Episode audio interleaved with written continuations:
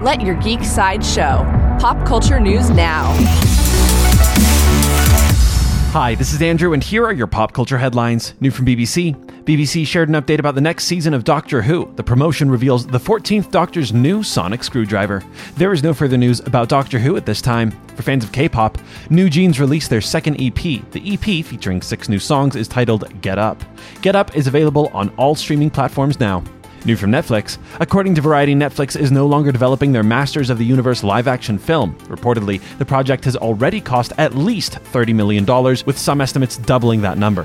Mattel is currently shopping for a new buyer. There is no further news about He Man or the Masters of the Universe film at this time. Finally, from DC, WB Discovery and DC Comics have reportedly filmed three rounds of reshoots for Aquaman and the Lost Kingdom. Reportedly, there have been multiple rewrites concerning Batman and consistent test screenings throughout the filming process. DC is working diligently to make this film as meaningful and enjoyable as possible.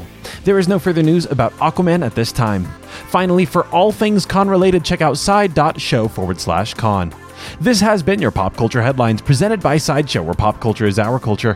For any more ad free pop culture news and content, go to sideshow.com forward slash blog. And if you're a fan of short form podcasts like this one, give it a good rating on your favorite streaming platform or share it with a friend who you think would enjoy it too. Thank you for listening, and as always, don't forget to let your geek side show.